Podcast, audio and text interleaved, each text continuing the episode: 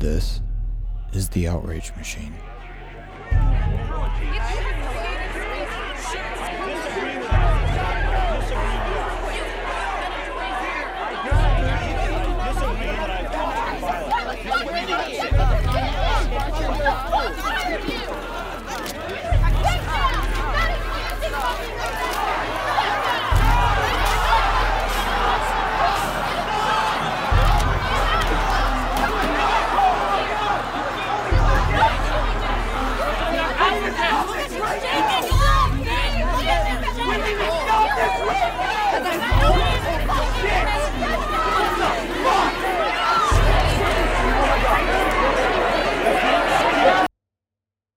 To stop. And conversation is the first step.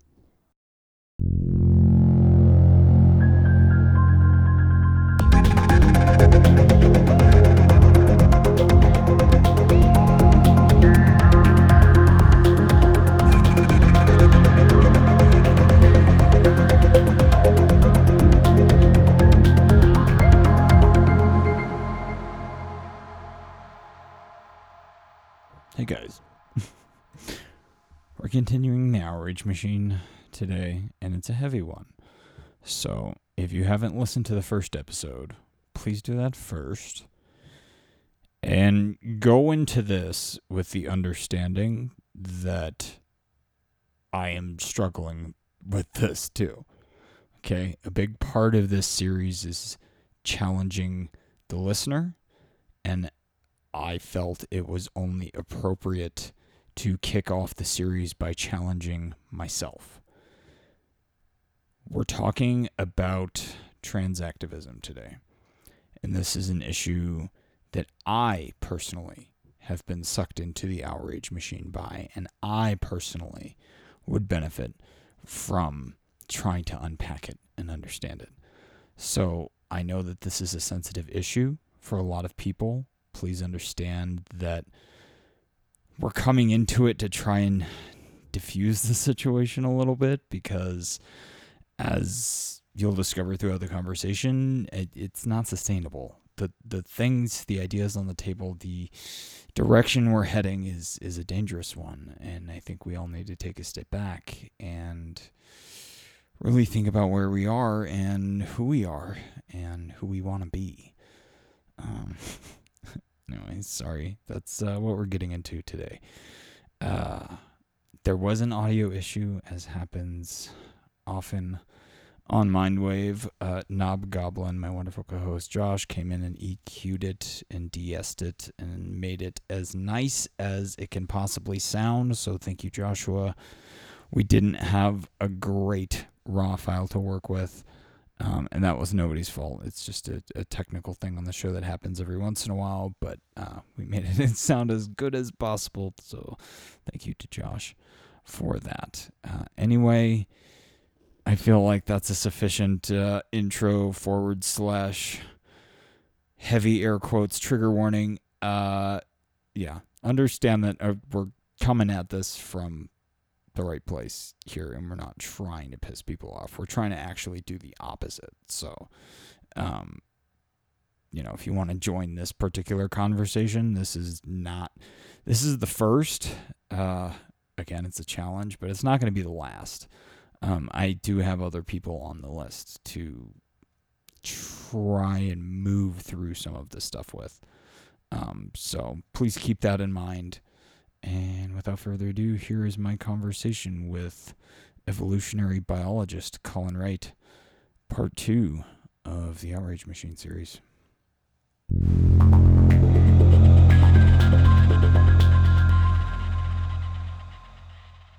Welcome back to Mindwave. This is Jenner, and we are kicking off the Outrage Machine series. My guest today is an evolutionary biologist of some note, Colin Wright. Thank you very much for coming on the show and making the time to hang out with me this morning. No problem. Thanks for having me. It is it is a pleasure. So some people may be aware of who you are. A somewhat controversial figure.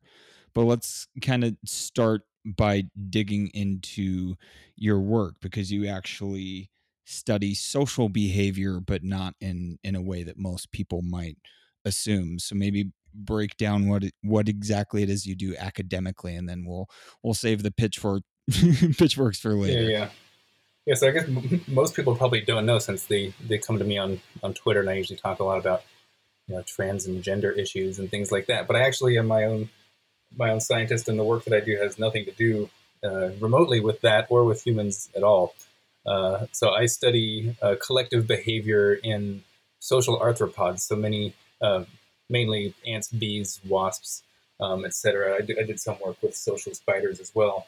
Um, and what I do is I look at collective personalities. So uh, and also personality on the individual level. So you can define animal personalities or personalities in general is just basically like a consistent differences between individuals and their behavior that persist over time and in different contexts.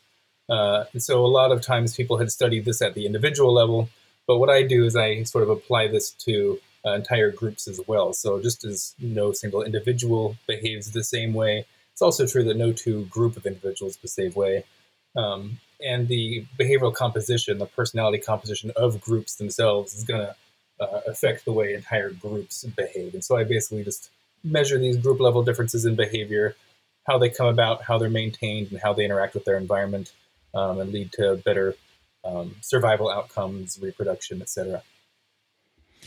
That is very cool, and uh, I had in in my notes very very early on when I started the show because I'm I'm not a professional, I'm not an interviewer, or anything by any stretch of the imagination. I'm just too much of a nerd not to dig into this stuff and I have the ability to do it. So, but very, very early on, I had um, Professor Kevin Folta from University of Florida on, Florida on to talk about his work. He works um, in plant sex, basically, but he's an online av- advocate for um, biotechnology. He's very outspoken uh, in support of the technology for the developing world uh, and our own, you know, country, obviously.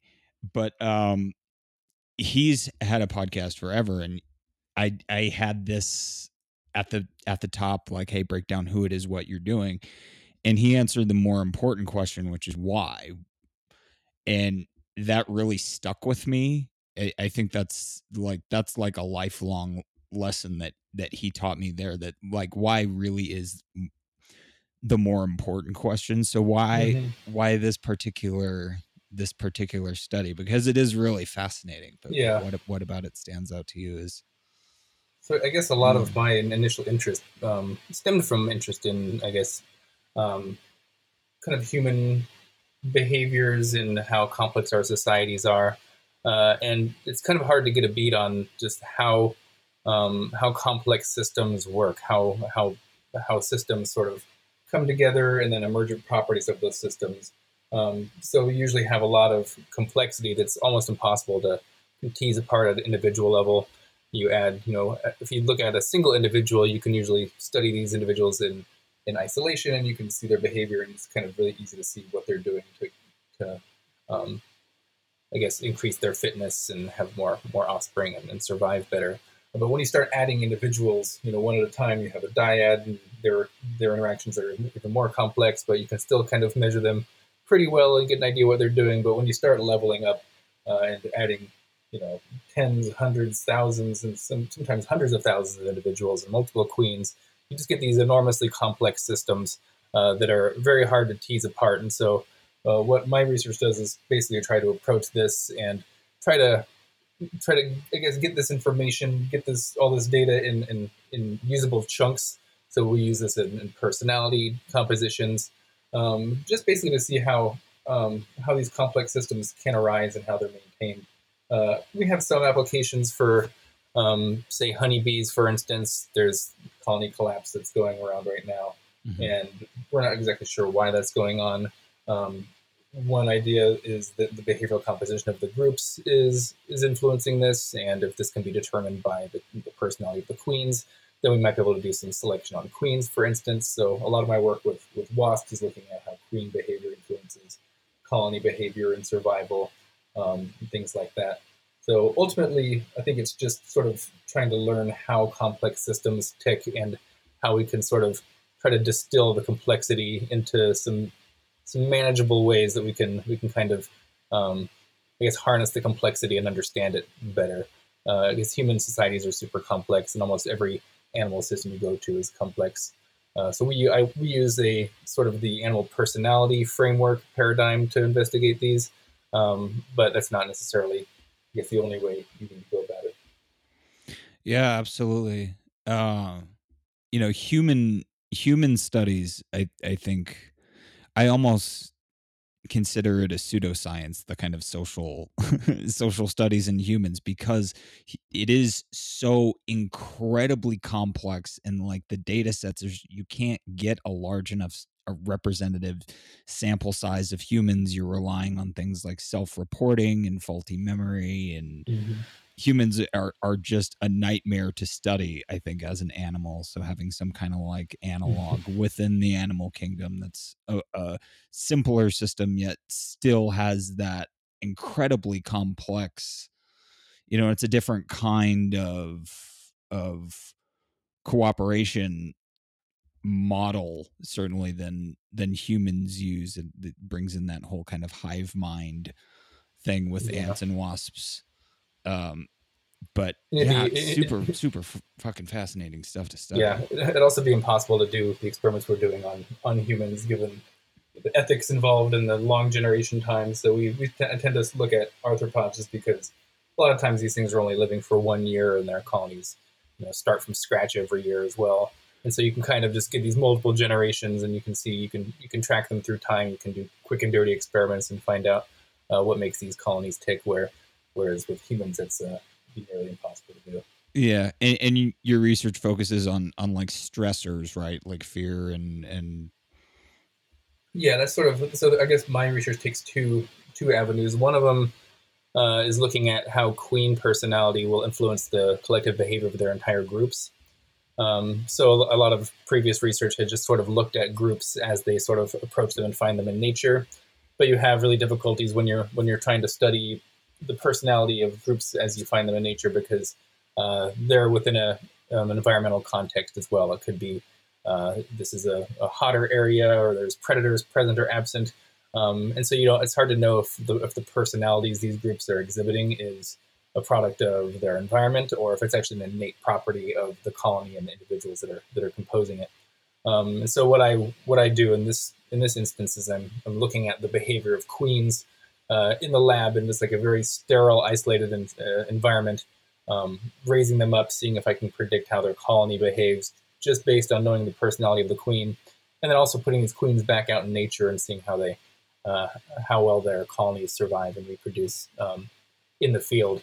And then with the, I work with social spiders as well, and so a lot of what I do with them is uh, looking at their personality traits, you know, within in the lab in the sterile environment, and then adding stressors such as environmental fear. That's one of the, the main ones that I do, just to see how the environments can then uh, feed back and influence the collective personality of, of the colonies. And a lot of my studies have shown that um, the presence of fear uh, of, of, predators just in the area can actually erase, it can completely erase any traces of these personality differences between colonies. And so if you were to see a, a region where you don't have a lot of personality variation, well, that doesn't necessarily mean the personality isn't there. It's just it could be that there's uh, just a lot of predators in these environments as well. And so you need to take them back to the lab and you need to um, you need to be able to study them in, in certain isolated situations.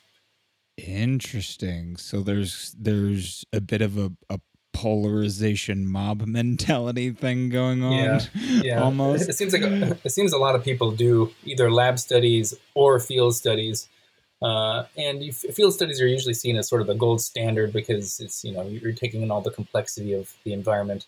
Uh, and I guess some of my research has suggested that well, you know, if you're measuring them in the environment, then like, if your your starting point is going to be all over the place for these these colonies. So you need to sort of have this combination of laboratory studies where you can you know find out their behavior in a completely sterile environment where everyone's in the same conditions, uh, and then you know place these things out in nature to then experience the complexity and see how they respond. Because if you're just doing everything in nature, uh, then you, you just don't know if, where the starting points are right. for any of these colonies. Need some kind of baseline.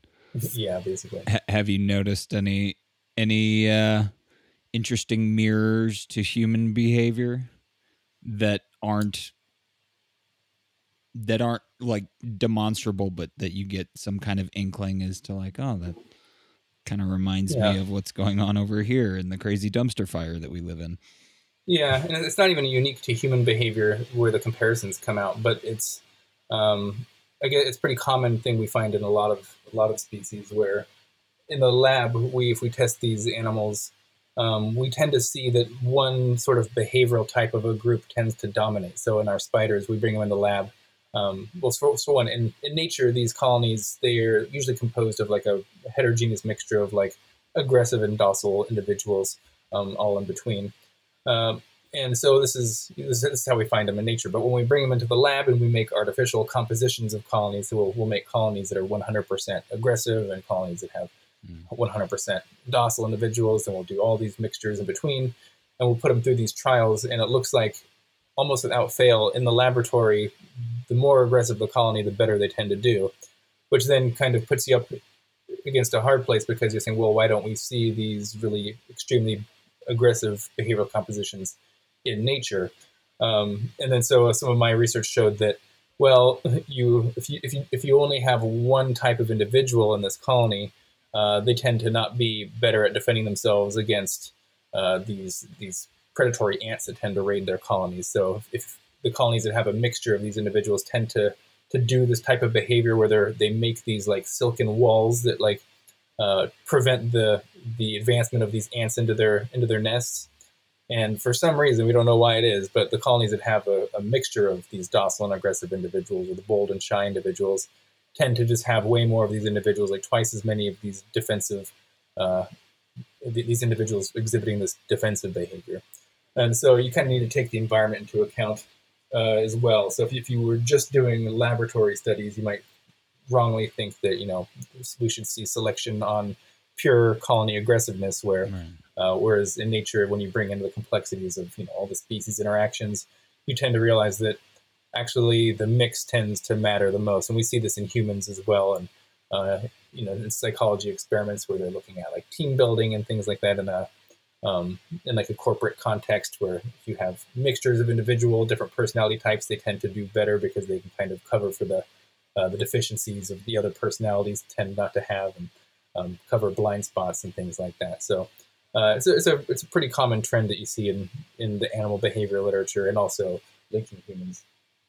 I dig it. Before we shift off of arthropods and and such, what are some of your favorite facts? Because we have we have some some fun stuff to get into, I'm sure. But uh, I I am in Arizona, as uh, I was telling you off air, and we have all kinds out here. We have the big giant fire ant colonies, which are just fascinating to watch, and then we have an amazing array of wasps, lots of paper wasps and the ground digger wasps, the tarantula hawks.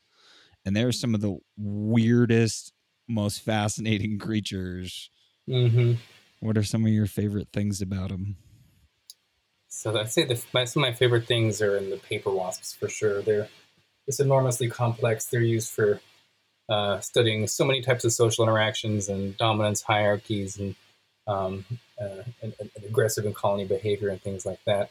Uh, some of the coolest stuff I think that's coming out of the the paper wasp literature is just the the facial recognition systems that these queens have, and it's the way they kind of keep tabs on one another in the colony too. Uh, they can identify faces and their the types of facial patterns they have is actually correlated to how aggressive these individuals are. And now we're even seeing this in the males too, where they have these side blotches, and you know the their their visual systems are able to identify these blotches, so they, they keep track of individuals within their colony to a really high degree, and they they know who's dominant and who's who's subordinate, and they sort of behave accordingly through time. Uh, there's also some of these really neat uh, um, I guess they're called cuckoo paper wasp. It's a it's a type of paper wasp that doesn't make its own nest. It's just sort of evolved um, from the species that it now parasitizes. yeah, yeah. yeah. And it's, it's this extremely large paper wasp, and it'll basically wait until all these colonies are uh, at a certain stage before the workers come out, when they're like the most valuable to get, because the workers will work for whoever, uh, whatever queen happens to be sitting on top of the nest when once they emerge. uh, and so you'll see a lot of paper wasps back and forth trying to like battle other paper wasps for their nests. Um, and then you have this other weird parasitic species that's just like a tank, and it'll basically just challenge the queens.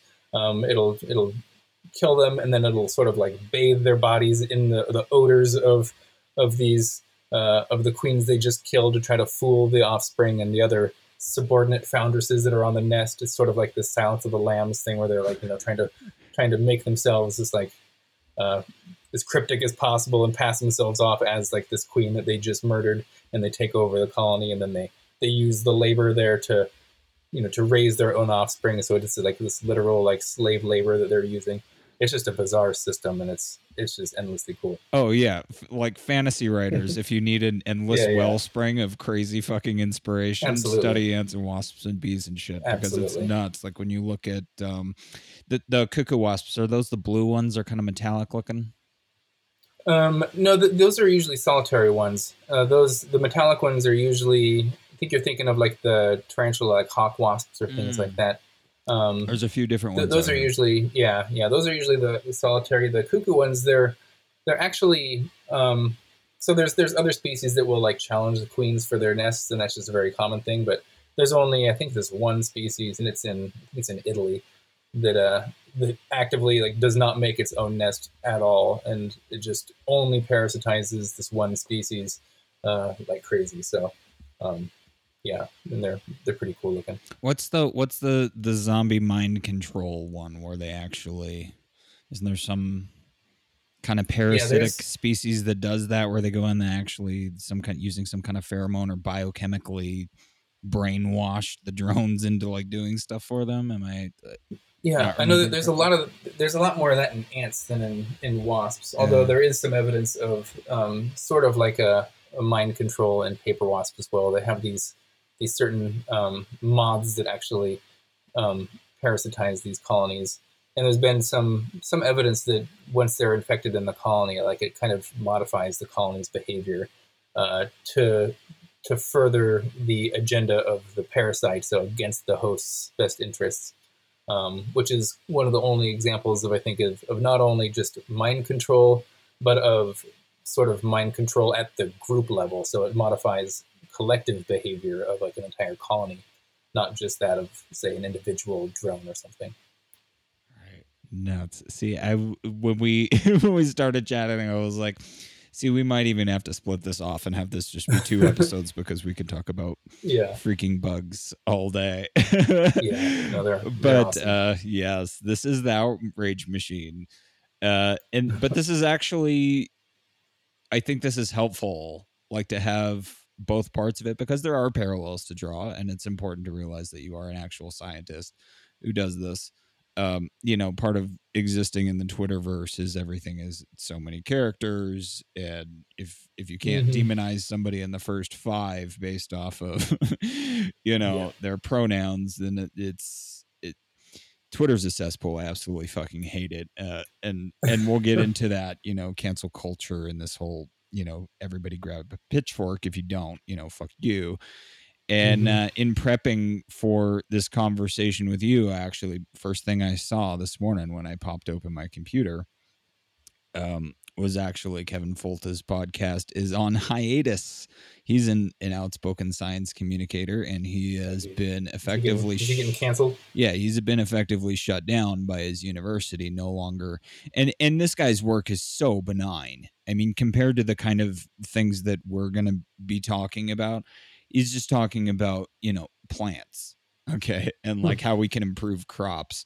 And uh, apparently, the people who who had complained to the university enough to get them to ask Kevin to stop doing his show. These are apparently friends of science, so this is not just a problem, you know, among yeah. among the crazy anti-science people. Uh, this this kind of mob rule, you make one misstep, your career is over forever, type of yeah. this whole phenomenon that we're seeing. So, how does your how did you find yourself in the middle of the outrage machine as an evolutionary biologist it's kind of a weird weird trajectory um, so i guess a, a, lot of it had just dated back several years. Um, let me let me back up a little bit more too. So I guess in the in the early 2010s, I guess the late 2000s, early 2010s, I had been pretty active. I had my own blog, and um, I had been pretty active in sort of the the new atheist movement uh, to to a very large degree. It's actually sort of online debating with uh, young Earth creationists and intelligent design people. That actually was kind of what got me interested in uh, becoming an evolutionary biologist in the first place. Like I'd always Hmm. I'd known about evolution, and it was always pretty interesting to me. But it was when I would hear, you know, some of these um, these creationists or intelligent design people. They were just clearly had an agenda, and I would I would constantly be going back online and getting it, looking in, through a textbook or something, and I find myself just reading about evolution so I could sort of combat their the way that they were uh, distorting the science. And then after a while, I sort of like I actually really like this subject, and eventually I just sort of decided that I wanted to be an evolutionary biologist uh, for reals. and so I, I entered, I went to undergraduate at UC Davis, then I transferred um, to UC Santa Barbara for grad school. And my, my outspokenness just on issues sort of um, sort of went down and down. I, did, I, I, I would refrain more and more from from speaking out, partially because, well, like the intelligent design stuff that was no longer that relevant. It kind of uh, fizzled out for a while. Um, but then there was this more like social justice thing going on, and I, I considered myself sort of um, sympathetic to a lot of that that stuff. I didn't really know a lot about it. Uh, had some objections, and I, I realized the way that they kind of would sh- shut down disagreement, though, and so I, I definitely had a lot of um, reservations about it and internal criticisms. And every time that I would sort of voice any type of criticism on Facebook or something, it would just blow up more than I, I've ever seen, and I'm just being called these names. And so I just sort of shied away. I just I just shut down. I made sure like no one can search my my Facebook and everything. I, was, I just cleaned my social media. I was no longer interacting with people, um, and that really sort of started driving me nuts. I was just self censoring all the time because I had a lot of uh, faculty at the universities that were following me on Facebook, and I didn't want to have it ruin my, my potential to get a job.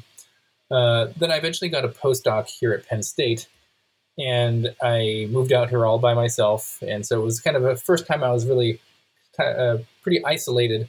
And the isolation felt even more so when I was uh, unable to speak out against these things. I, I saw people on my Facebook who were talking about not just you know gender being a social construct where given some definitions of gender it's like okay you can you can kind of say that. Um, but they were going further and saying that biological sex isn't real and it's just a spectrum and male and female don't even like they're not even correspond to real things. They're just these arbitrary groupings that were you know like like colors or something on a spectrum where like well where does red stop and it'll begin? And this, these were just insane. And whenever I'd, I'd, I'd again i'd ask a little bit more information or criticize something and it would just blow up. And I, I, just saw this as becoming a really big attack on on biology and uh, evolved sex differences in behavior and things like that. And it was really, I think, the um, the grievance studies scandal that that happened with you know James Lindsay, Peter Boghossian, um, Helen Pluckrose, where they they wrote those insane papers that got published in those good good journals. And that just sort of blew the lid off for me and i realized like this yeah this this scholarship is terrible. It's it's actively eroding my field of evolutionary biology. And i felt just that i couldn't say anything about it though because i didn't want to risk my job. Oh of um, course. and and so i just i got to a point where i kind of reflected on well what's the reason i got into uh, science in the first place why did i want to become a professor and all the reasons were sort of along the lines of well i want to be able to be intellectually fulfilled. I want to be able to ask questions and and bounce ideas off and just sort of be be bold with ideas and you know not be an asshole, but just you know uh, I want to put myself out there and, and, bounce ideas off the wall and see what sticks. And I couldn't do that, and so I I just got to a point where I said that I'd much rather um, potentially sacrifice a career that I've been working for as long as I can speak my mind and, and do what I want. I didn't want to have to do that that trade off. I didn't want to have to sacrifice my ability to to think freely and, and engage with ideas publicly and you know, or be a, an academic scientist. So I'm, I'm trying to do a hybrid situation here.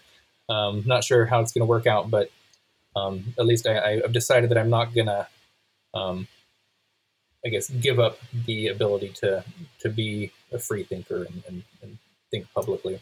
Well, um, and that's when I, that's yeah, and that's when I wrote my article for Quillette first. That kind of um, initially blew up and I guess made me um, somewhat known on on Twitter, and it's just gone up from there. Yeah, and that's that's so fundamental to academia is the free like free thought and the exchange of ideas. Like, what the fuck happened? When when did it become not okay to do that anymore? And why aren't more people speaking out against it? Because you see so many of these professors now um, who are just being forced off of campus by these you know moms yeah. over the most benign things when you look at what happened at Yale when you look at what happened at Evergreen it's just it seems like this is too crazy right? That like I get Trump's the president but like this is like legit too crazy. Like we th- this isn't sustainable right? Like w- there's a self correction yeah. that that has to come at some point because you know and that that really has been the only place that i've come down on these issues because you know I, i'm gay myself. I've been a part of the community of alphabet soup that continues to grow for you know decades now. So i'm not i'm not insensitive to gender you know identity issues. I've i have trans friends. I know that i know that sounds like the i can't be racist. I have a black guy mm-hmm. you know but like for real i'm i'm on that side of it. But some of the rhetoric that's coming out on on gender specifically is outright homophobic. And that's how i even found out about it is i was accused of being you know this how i heard the word turf for the first time it was called a turf because mm-hmm. you know i i i was asked if i would you know in, include ex- expand my dating pool to include you know trans men or something along those lines and i'm like well no i'm yeah. gay this is you know like how being gay works and of course that made me a literal nazi for for being gay and i was like wait this something's not adding up here when when did liberals get this crazy okay and i, I know i'm yeah. using the word liberals derisively and i am one i'm a classic liberal i believe in you know liberty mm-hmm. and freedom of free of expression like what liberals really means but now we have yeah. these people who are are literally they're denying biology as bad as the creationists if not worse because they're posing or, or they're wrapping it in this you know veneer of of uh, first of all moral righteousness but then also academic righteousness as if this is this is like you know defensible to you know i was noticing some of the your um tweets about getting into brains and stuff and how they talk about you know like the bio gender in the brain and all and and uh, I see. I knew mm-hmm. this is going to be a minefield, and I've I've been very apprehensive about tiptoeing into it. But uh, yeah, man, where wh- what planet are we on? help me understand. Yeah, do you have any better of a grasp on this than I do? Because I I feel so fucking lost. Yeah.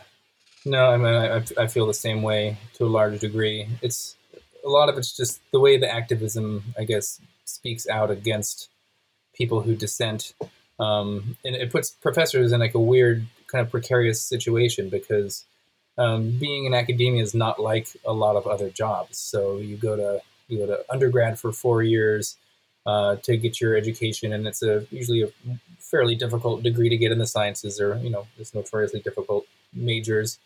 Uh, then you go to grad school for anywhere between four and seven years to get your PhD, uh, and then so you're over now in over a decade of of education, and then at least in a lot of the sciences, you're not going to be able to get a professor job right out of uh, grad school. You're going to need to do a postdoc, like I'm doing. And postdocs can last anywhere from one to four years or, or even more. And so we're looking at close to being, you know, between 10 and 15 years before you're even uh, competitive for a professor position. Uh, and then once you're you are a professor, well, then you have six years between you start and uh, and then when you get tenure. So now we're looking 15 to you know whatever how many years of before you can just um, you know want to be able to speak your mind or something and and and uh, of, of, having to play it safe. So, uh, and then if you are if you do have a job, it's not like if some other job where you can just like, oh, I'll just get a job at some other university. Like that's that's not how hiring at universities works. You need to do these big job searches. It's multiple rounds of interviews. It's you know a phone interview, then like a video interview, then a campus interview, and then it's, it's like the, when you're on campus, it's a full like two and a half day interview process, and you're giving seminars and chalk talks, and it's just, it's a huge process. And so there's just so many reasons why an academic would want to just portray this pristine uh, facade to the public because there's so many people that are competing for these jobs that anything if you just have any sort of red flag on your resume where they're like oh is this person going to cause a stink are they going to uh, i mean I don't, this, this other person you know they don't talk about these issues and their cv's like almost as good like well this is the safe option. So it's it's just there's all kinds of reasons why an academic would much rather just not deal with it, would just keep their head down and and just not touch these topics. Um, now, there's there's a lot of academics also who are just generally not interested in those topics. They're they just you know they're they're super nerds. They just want to study their bees and wasps and you know their um, all the genetics of, of whatever animal the fruit flies they're working with, and that's totally fine. That's I think that's what they should be doing. But then there's also these sort of new uh, activist individuals and grad students who are who are there who are just sort of you know doing that whole outrage thing. And to a lot of scientists who are in the field who aren't paying close attention, they just sort of nod. They're like, "Okay, I'm I'm pretty left wing," and the left wing people are saying are saying this. They may not, I may, I might not understand what they're saying about gender and sex and the spectrum and all that stuff, but you know, they're okay. I'll just, I'll just sort of acquiesce to those things, and because that's just more expedient for me as a scientist to keep doing what I'm doing. But then a subset of scientists like me and some others are looking at this and we're saying that you know this could actually destroy the university, the types of ideas that they're that they're using, the, this denial of, of objective reality and distorting biology. Um, you mentioned the intelligent design movement and stuff, and like I actually would prefer it if intelligent design was sweeping through the sciences and right. biology. Uh, I prefer that over what's currently going on, which is this this denial that you can make any sort of claims about biology whatsoever. Um, and so yeah, so then the, with the with the I guess the outcome of the fact that only a few individuals have even recognized the problem, well, even a, a, sub, a smaller subset of those who have recognized it are willing to speak out about it. And then what that means is that those few individuals who do poke their heads above are the ones that are just going to get all the arrows all at once. Um, even though, when if you actually look, you know, pulled the population as a whole, most, most people understand that biological sex is not a social construct; it's a very real thing. Uh, but it's just, you know, there's there's just so many incentives to keep your head down, um, and especially when you see what happens to those who do, you know, who poke their head up. You know, they get they get canceled pretty hard sometimes, and so um, that's sort of the situation we're in. And so I guess I guess what I'm trying to do and other people are trying to do is is I guess um, speak out about these as articulate as we can, articulately as we can, and try to get people to to realize the harm that these issues and these ideas are actually inflicting, and showing that you know you can't keep your head down forever because they're gonna it's gonna come for you and it's gonna potentially destroy the field that you're working for. And uh, yeah, it's just something that we can't you can't just ignore because ignoring it is the way it's gotten so bad in the first place. Exactly. Exactly. Oh shit. Oh, sorry. my mic turned down because my dog was barking. Yeah. No, I I mean exactly. I I I've been picking up a few new shows here, and one of them is his Dark Materials, and uh, one of the themes in that is Scholastic Sanctuary. Can we fucking have that, please? Can we reclaim yeah. Scholastic, Scholastic Sanctuary as like a thing? Like, no, you cannot do that here. No, you cannot bring a pitchfork to school. Like, mm-hmm. when did I? I don't it's it's mind-boggling to me and when you see some of the reasons that some of these people have been taken down i'm like well it's good that i'm I don't I don't have a career to lose. You know, I don't I'm not even beholden to advertisers. So if I say something on this show and somebody wants to cancel me, cancel cancel my what? Ooh, ooh, oh, you yeah. want to talk to my supervisor? Uh, let me turn around, put on my manager hat. What the fuck do you want? I can say whatever the fuck I want on my show. I so yeah. I I have that freedom, but I'm also not like the most articulate person. So, but I have a platform, which is why I'm like, see, I need to talk about this on the show. And I've been wanting to talk about it on the show for months and months and months and months. But I know, of course, it's a minefield. You get Mhm. you, one tiny misstep, your career's over. Now I don't have a career, so I'm I'm a little like, Mhm. well, it, what do I got to lose at the at the same time? I've I've seen how this how this goes when when you have the gall to simply say it make a basic statement like on average men are taller than women. I mean that is absolutely anathema to the uh the gender dogma that's out there. Oh, you can't say that you're the, just the worst. And I'm just like what when did objective reality become like so hostile. Everything is so hostile to just like really, really basic shit. And this, there's a lot of parallels I see um, to the kind of young Earth creation in terms of not only do they want the right to deny, you know, reality, but then they want privilege. They want the right to the rights of others. And it, this is something that occurred to me the other day when in kind of contemplating really really what they're asking for in in the bathroom debate, which I don't have a, a dog in that fight. That is not a hill I'm going to die on. But when you try to mm-hmm. understand really the full complexity and the nuances of what exactly, you know, that entails, it's if we are changing. Okay, I'm to be. I have to be very careful here. Like anytime you bring up any one of these concerns, the number one response is, well, trans rights are human rights. And of course, yes, human rights, absolutely. But in specifically in the bathroom conversation, well, women fought for, I'm going to say, hundreds of thousands of years to be you know freed from the yoke of oppression you know and that's still a fight that is it's never ending. You know we're still fighting to liberate the women of the world. So i don't think that any new rights are going to be earned by any any group let's let's say or or protected you know however we want to define that. No new rights are going to come at the cost of theirs. I mean those were long hard fought and won and and we should respect the women who want the right to maintain the protected spaces that you know have been there for them that they you know i mean Mhm.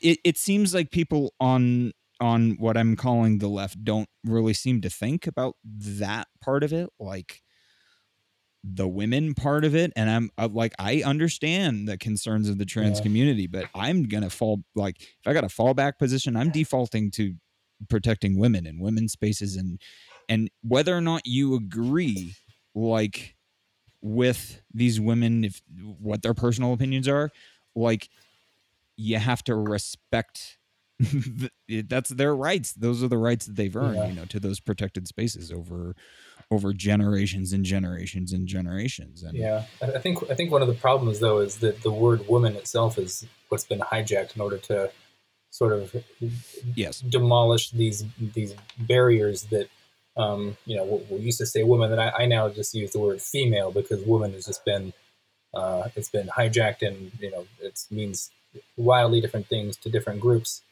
um, and so it's it's been this move from focusing on what I would call you know like sex segregated places based on you know your actual biological sex. So now we're just using this these gender segregated spaces. And you know the words man and woman are now referring to gender um, and not sex. And well actually now they're referring to sex as well because you know there's i guess they're saying that sex is a social construct too. Um, but it's really been that that um, vocabulary switch that they've done. And you know if they can get you to say that well what's a woman?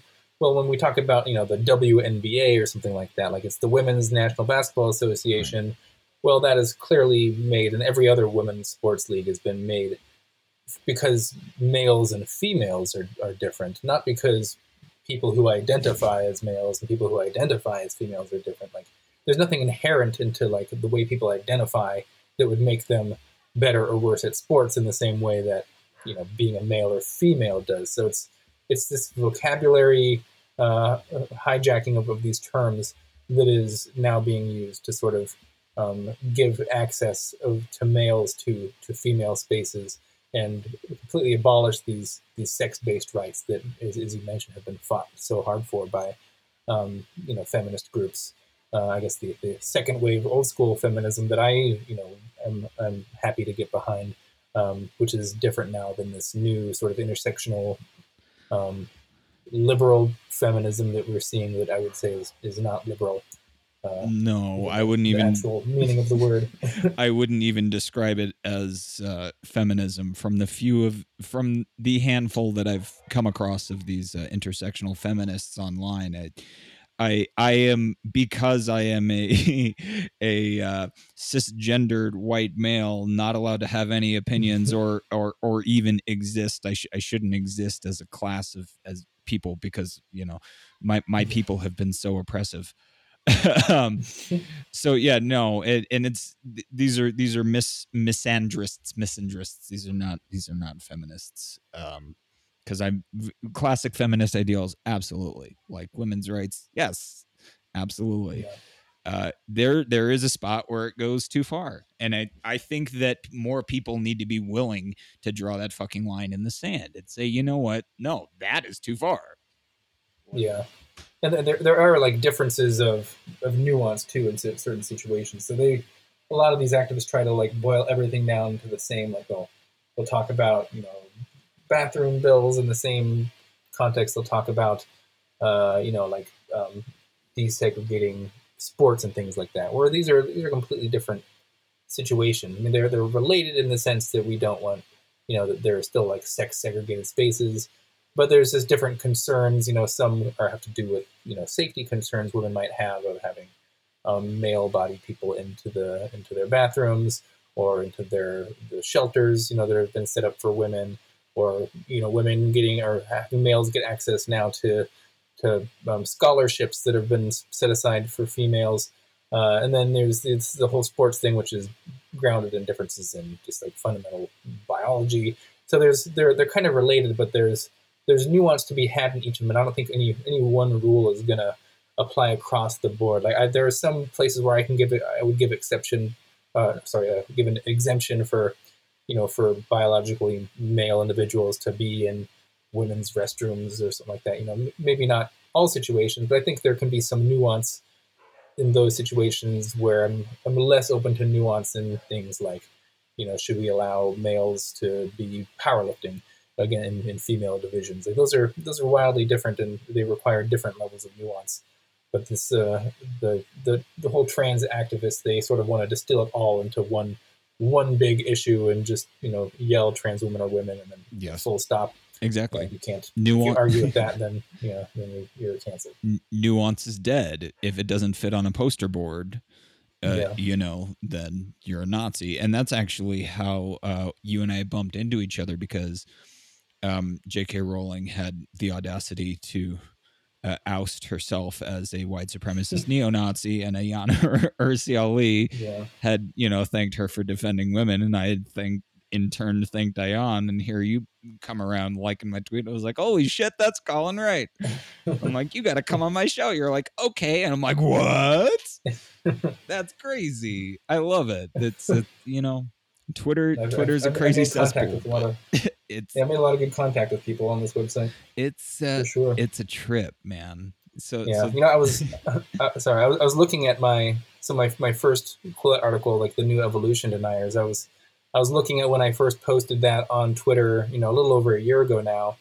And if you're, I was looking at just the comments to the article, and there's so many people that are saying like, "Oh, Colin, he he conflated sex and gender throughout. Like, you know, no one's actually denying the reality of biological sex. What's this guy talking about?" And then, I mean, you know, fast forward a year now, and we get J.K. Rowling talking about you know people denying sex. We have court rulings that you know sex is mutable, and it just is is gone out of control. And so I, I like to go back and look at those comments and just sort of. And I wasn't even the first one. There's people that were talking about it before I was, but I just I kind of like looking back on it and just saying like. I told you so. it's gotten so much worse.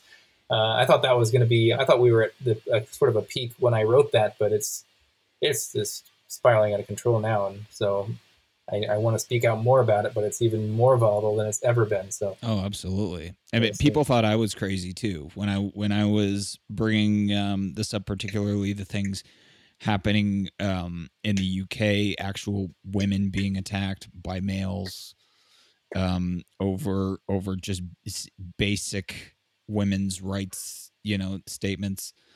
Um, looking at all like devolving into literal violence. Um, mm-hmm. and and of course, you know, this new wing of the alphabet soup that likes to say that gays and lesbians are evil for being gays and lesbians because they don't include trans people in their dating pool because oh well trans men are men and trans women are women and if you don't you know then you must not think they're a real you know it's kind of like this no true scotsman bullshit where it's just like it is yeah. more nuanced than that you don't you don't i don't owe you access to my dating pool based on how you identify and the fact that you can't hear that that literally sounds like conversion therapy rhetoric uh-huh. and exactly. promulgates rape culture i don't know what the fuck is wrong with you if you cannot hear that when you say you deserve access to my dating pool based on how you identify, if you can't hear that, I don't know what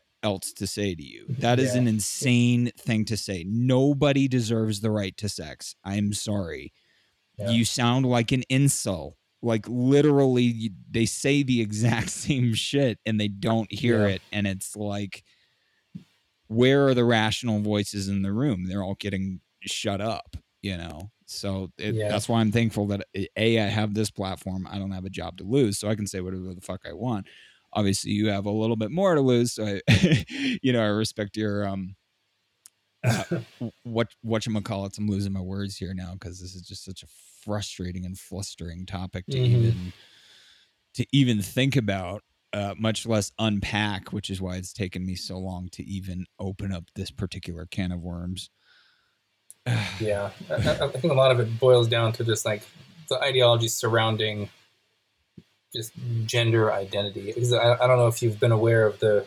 So I, I know that there have been a lot of people that say that you know, gay men should open their dating pools to uh, you know to trans men, um, which you know goes against everything we know scientifically about human sexuality. Is you know we're not attracted to to people's gender identities because an identity is something that's you can't observe. It's it's a property. It's a it's a brain state. You can't. This is you can't identify as someone as a Republican or Democrat. You know, unless they're wearing like a MAGA hat or something. That I guess you could make a good inference. But um, for gender identities, it's not it's not not anything that you can you can identify. And there's this push now to redefine what homosexuality is as not being attracted to the same sex, but being attracted to the same gender identity. And I came a, a, a, across some activists who were who were saying this, and I, I, pushed back and said no. And then we got onto the topic of, uh, I think it was Scarlett Johansson, and they they they mentioned something about like if Scarlett Johansson identified as a man, and I, I told them that well, if if Scarlett Johansson had identified, like if she tomorrow just woke up and announced to the world that she now identifies as a man, all else being equal, you know, didn't change the way she looked or anything like that, I told this person that I would still find Scarlett Johansson attractive, and then they used that to then tell me that like, oh well, I'm I'm a at least bisexual now because I would consider you know I'm finding Scarlett Johansson a man attractive, and so this this is just completely insane because you know I'm obviously the the reason I'm attracted to Scarlett Johansson is because she's an attractive female to my mind. It has nothing to do with with your with how she identifies in her mind. Uh, so that's how they're sort of trying to rephrase this this debate and this um, redefine all these terms and, and, take over the the LGB part of the you know LGBT plus movement. And um, there's there's some been really good articles out recently that have argued for a split between the LGBs and the T's and the Q's and everything else because um, the the LG and Bs don't require an ideology. It yeah. just requires individuals to uh, be attracted and to have society think that it's okay to be attracted to either the same or the opposite sex or both. Like that's there's no ideology involved in there. There's no pill you have to really swallow besides just like accept people's preferences and the adults they find attractive. Uh, whereas the trans and the and the Qs and every the, the queer community and all the non-binary people, like, these require quite a large ideological pill to be swallowed, um, which I think is rightfully why a lot of the um, lesbian, gays, bisexuals just want nothing to do with this part of their group and the way they're they're kind of holding them back and they're you know they they really have nothing in common except for the fact that they have received certain levels of discrimination um, in, in the past and, and still do today. All right, it it totally is a hostile takeover, and it's not just it's not just with trans activists. You you see this um, kind of pockets within the LGBTQ plus um, uh, community, almost like looking for special victim status. Say so that this was something that I I brought up a couple years ago. Uh, and regretted, but adding black and brown to the to the pride flag, for example, okay, which mm-hmm. in in spirit is is meant as a good thing, but at the same time, it's also divisive because the whole point of the rainbow is that it's all encompassing. You know, it's not mm-hmm. like you you don't get your own color. That's not how this works. The rainbow is all of us. That's what it, yeah. it's supposed to represent. So there is this kind of special victimhood. It, you know, this has been repeatedly referred to as the the victimology Olympics, and it kind of very much does feel like that. Who's a bigger victim today? And a lot of the, the key players on the field don't even appear to be playing for their own team. They're offended on behalf of other people. Oh, you know, how dare you? Mm-hmm. and and the insidiousness of of that part of the LGBT community turning on itself and saying, "No, you're wrong for being gay. No, you're wrong for being lesbian." I'm like, "Whoa, whoa, we were supposed to be standing under the same flag. What the hell is happening?" And then mm-hmm. on the opposite side, you know, like with the, um, you know, it's just like, oh, you know, this this is this pride parade is run by you know white males, therefore it's, you know, it's just bigoted and and and racially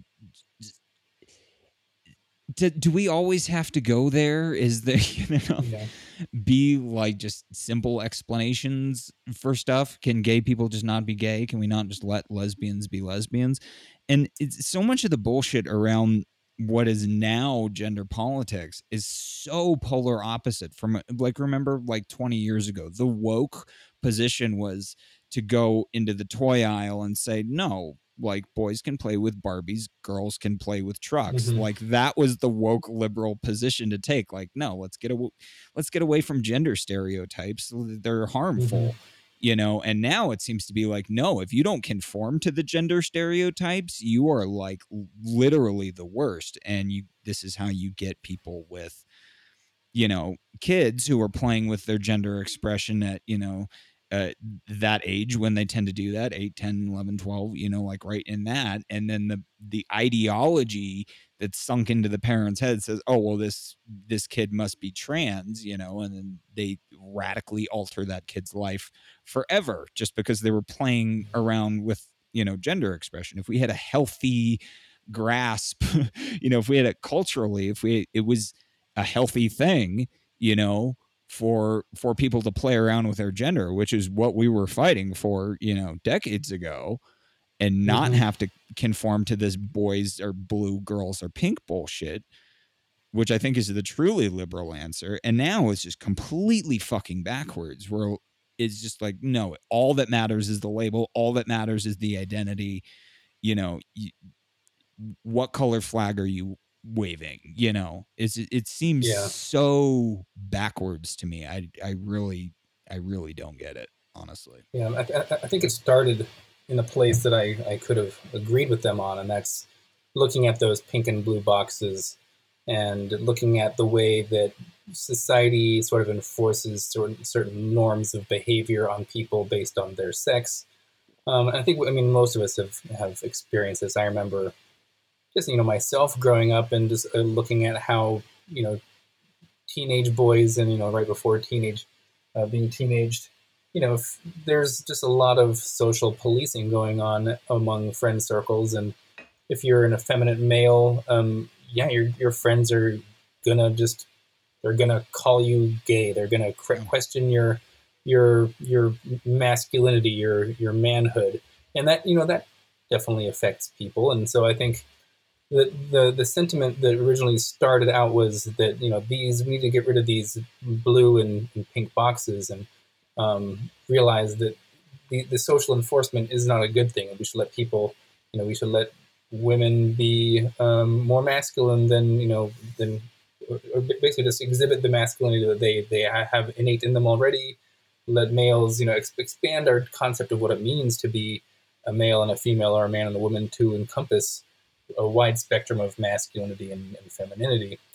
And that's something I, you know, I can totally get behind. Just like let people do what they want to do. Like you're still going to have innate sex differences in behavior and preferences, um, but as long as we're not, there's no, there's no people getting barred from certain areas in society because there just happen to be a female that is exhibiting more masculine traits and vice versa, then that's okay. We'll just let let people naturally migrate to what they want to do. And what we've kind of done now, though, is instead of people saying that the blue and pink boxes need to be uh, abolished, now what people are saying is like, no, there's not just two genders. There's you know three, there's four, there's ten, there's twenty, there's a hundred. They're just they're making more and more boxes that they're identifying with, um, which are basically all all I can see is that they're they're basically just constellations of preferences and personality traits um, that people have, and they're just giving them new names and new identities. And to me, I just I just want to move away from the I, the whole conversation surrounding gender identity in the first place, and just have and just allow people to say, you know, you are you are your individual. You are who you are. You don't need to like find out what box that you go into. Like, no box is ever going to fully correspond to the complexities of your personality and your preferences and sexuality. Like if you're a male, that's fine. If you're a female, that's fine. Do just be yourself when you because when you keep expanding these these gender identities, there you know there's there's probably five more gender identities that have have, have popped up just during this conversation. Uh, you realize that the only endpoint is the fact that there are going to be what like seven and a half billion gender identities that correspond to just every unique individual on the planet. And i think that's the way it needs to be. We need to just stop making more boxes and obliterate the boxes altogether and just accept people for for who they are because nobody is actually part of the binary. No one is a perfect uh, stereotype of their sex. You know there's some people who are more stereotypically masculine or feminine but you know, everyone in a sense is non-binary to some degree if we're defining the binary by ascribing to um, these socially imposed roles uh, of, of masculinity and femininity. So that's that's the direction we need to go, is getting rid of the boxes completely and not just creating more and more boxes. Yeah, no, I absolutely agree. I absolutely agree. I think we need to get back to that just let people be who they are, judge them by the content of their character and not based on which victim card they're playing, you know, to try and work up the oppression ladder. It's it's and it sounds insensitive, you know, uh, but it, that's really I think where all this ultimately falls for me is that like we have to be willing to draw a line somewhere um, and stand behind it, and you know, fucking yeah. come what may, you know, like like I've been saying, it this is an unsustainable model. We have to just, I guess, be willing to hold the line and hope that this insanity just kind of calms itself uh, to at least some kind of rational, compromised center at some point. Um, there doesn't seem to be a whole lot of hope of that at the moment, but I am starting to see more people within the trans community speak out against this, which I really yeah. I think is important because we don't need you know cisgendered white males from the outside you know criticizing criticizing people's ideology i think it's going to be helpful to have people who who live it and understand it and understand both sides who are also being you know coming to the table and saying well yeah you know like there are inescapable facts of the universe you know biology being fairly immutable is one of them. Uh, and it's a much healthier stance i think to say that yes I, I i was born this way this is how i am now than to just say no uh i i am you know by i can i can identify my way into a biological state and i'm like eh, that yeah.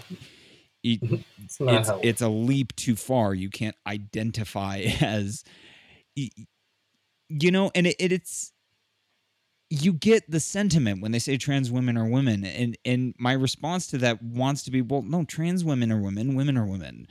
Get, this is why we have language. This is why we have words to distinguish things from one another. When we try to redefine the word, like coming together and all agreeing on what words mean in the first place is a fucking challenge you know and just kind of getting Yeah. everybody on the same page and then you, when you try to flip the script at the 11th hour and everybody's been operating off of the same dictionary for 200 years and you want to just go in with a black sharpie uh, like Trump and say, no, actually, the hurricane's act- over here. Actually, no, this is what it means, you know, to be biologically male or female that's the part really that we're not okay with and i think that that is that needs to be clear it's like that the rest of it it's like identify however you want. And this is jk made this point. It's just like identify however you want use whatever bathroom you want. Just being very sensitive about it.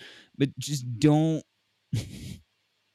don't stand on a podium and deny biological reality and expect to be taken seriously. Yeah. um you th- there's no amount of oppression points that you can put on your card that's going to give you the privilege to not be criticized for saying insane shit telling gay people that they're bigots for not fucking women is crazy shit you know telling women that they're that they're evil for not wanting to share a bathroom with biological males that's that's crazy town I yeah. see i'm getting heated again i need to. Yeah, I, I, try to stay. I, I stay a lot more on the uh, trying to defend the reality of biological sex side of things because I feel like that's just an area. You know, I'm, I'm not a developmental biologist, but I'm and I am a biologist, and I, I understand what biological sex means. So that's sort of where I've decided to just speak up mostly about this whole situation because uh, I guess in, in my mind that if, if you can deny the reality of, of biological sex, then there's just no limit on what can be, you know, completely denied. Uh, it's one of the most fundamental realities that we have in humans. You know, 99.98% of everyone who's born is unambiguously male or female. Uh, yeah, there's some there's some exceptions where there might be some sex ambiguity in these very small margins, one out of every 5,000 births. But that doesn't negate the fact that most people are clearly one or the other sex. You know, there's this this notion too that there's a sex spectrum is also extremely toxic because that then says like okay like you know me and an effeminate male like okay which one of us is more male? Like am i more male because i have a, a, a thicker beard than this person? Because i have more masculine uh, preferences than this more effeminate male? Like it, it, it puts people in that relationship where like the playground bully was was where they would question how manly you are or you know your your your malehood based on the fact that you're you know exhibiting certain effeminate behavior. So that's just saying that like maybe you are less of a male than me because you have these features that are you know not stereotypically masculine. So it's just it's just this this crazy ideology that's taken over the reality of biological sex. And i'm, I'm just amazed too at how many biologists are not even willing to say that most basic truth about biological sex like if we live in a time in 2020 where there are biologists who are hesitant to just send out a tweet saying male and female are real categories that are immutable like that that's one of the least controversial things I can imagine saying as a biologist. And the fact that you can't get people to say that is just shocking to me. So that's of course that's the one thing I want to say more than anything now. because until until that's that point is taken then it needs to be it needs to be said.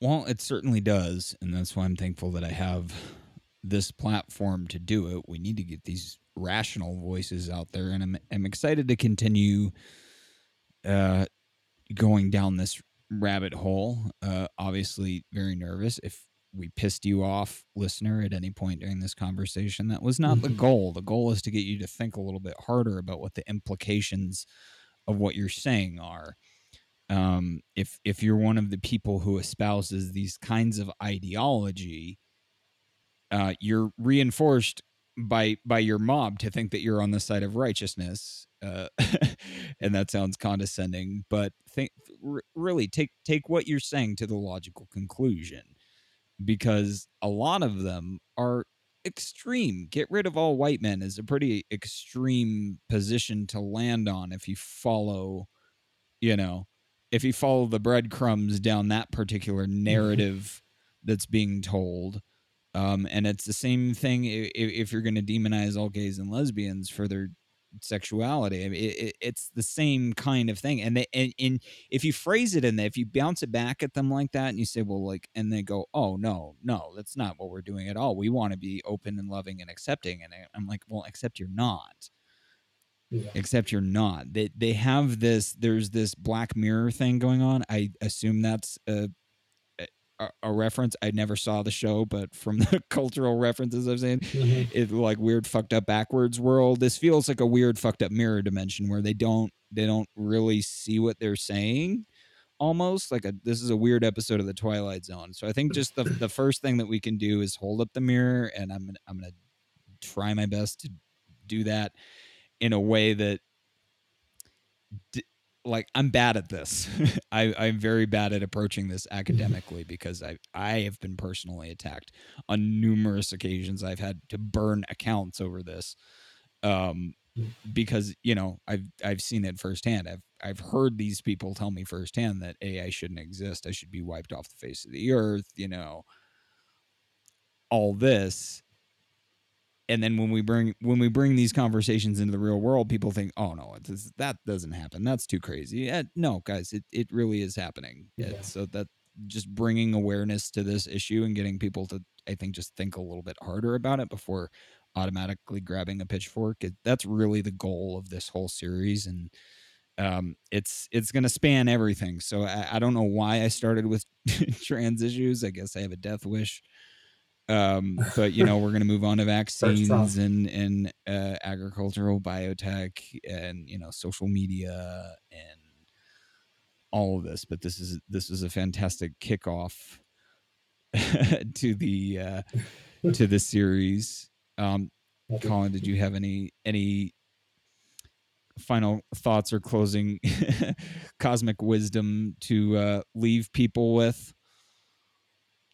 I mean, just do your best to stand up for what you, can see with your, your own eyes out there, I guess. And the, the biggest problem that we have right now is people not not being willing to speak up. And obviously, there's things you need to take in consideration before you do so. Um, you know, like I wouldn't be able to do, I probably wouldn't be speaking up if I, you know, had a, a family to support and I, you know, my job was dependent on on what I'm doing. But if, if you think you can lend a voice to of agreement to some of these issues. It just you know do your best to just be bold and speak up about these because we're basically the silent majority that could could storm the castle if enough people just realized how many of us are out there. Oh yeah, there there's a total disproportional thing going on to where the the minority is very very very loud um, exactly. But you know, they discovered if they're loud enough, they'll get what they want, and we just can't let that kind of mob rule fly. It's illiberal. It's undemocratic. It's it's backwards, honestly. So, yeah. No, man, I'm right. I'm right there with you. And again, thank you so much for taking the time today to uh, start to unpack this with me. I'm, I'm it's going to be a long uh, adventure here in 2020 starting to dig into some of this stuff and Yeah. I was very nervous about this one so thank you for making it fairly easy for me you're a fantastic problem. guest Thank you so much. I appreciate it. uh, and you have you were mentioning the other day you have a uh, piece that was coming out I I checked your Twitter I didn't see that you had a piece coming out Yeah. um, Washington Post or Wall Street Journal or Yeah, there is an article that's going to be coming out in the Wall Street Journal. It was originally supposed to be posted on this last Monday, but all the Iran and, and impeachment stuff has been crowding it out. uh, Uh, they haven't. They've they've yet to give me an updated time of when it's going to be posted. Um, I don't know if they will give me an update, so it could just be, it could be there now. I have no idea. Um, so I'm just checking every day, but it's it's definitely on this these issues. It's on um, basically how the denial of biological sex is harmful towards uh, a lot of the groups that we talked about here today, such as you know biological females, the homosexual community, and something we didn't talk too much about on but uh, today, but um, is maybe one of the more important things is, is how sex denialism is is influencing um, and harming children in this in, in this whole thing. So, um, keep your eye out for that article. Uh, if you're following me on Twitter, then I can you'll I'll, I'll definitely post it the second it goes live. Absolutely. I will be staying tuned for that. I would love to read it. Uh, and to keep to follow your work, you're at swipe right on Twitter. Is that correct? W R I G H T. Yep. And are there any other plugs that you want to get out there? Anything else you're working on, or anything else you want to direct people towards? Not at the moment. No, that's about it. Cool, man. Well, I look forward to round two. This was awesome. Thanks again for uh, Awesome, yeah. hanging out Just with let me know. no problem. Take care.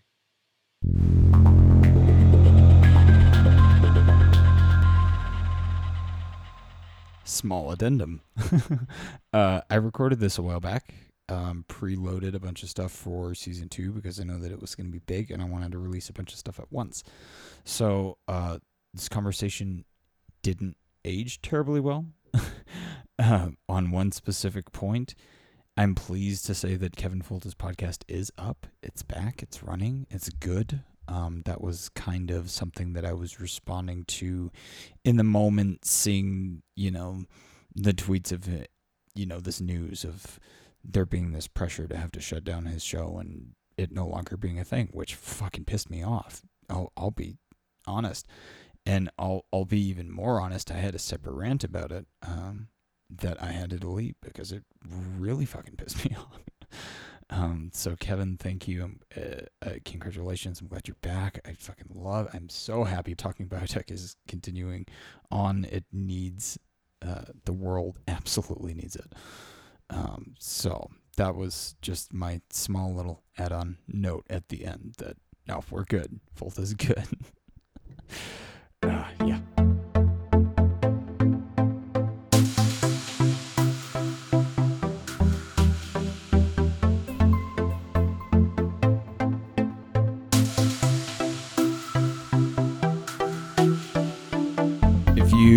Liked this episode and kind of get what I'm trying to do and want to help make it happen, number one thing you can do is share.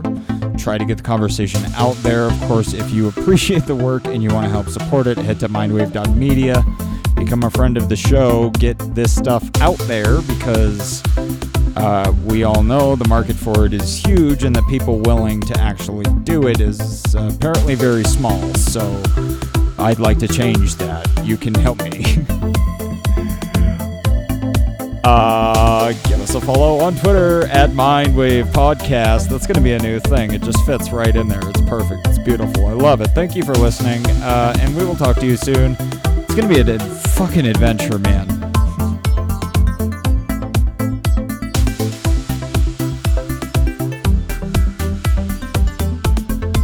Mindwave Podcast is produced by Studio Stargazer. Copyright 2020, all rights reserved.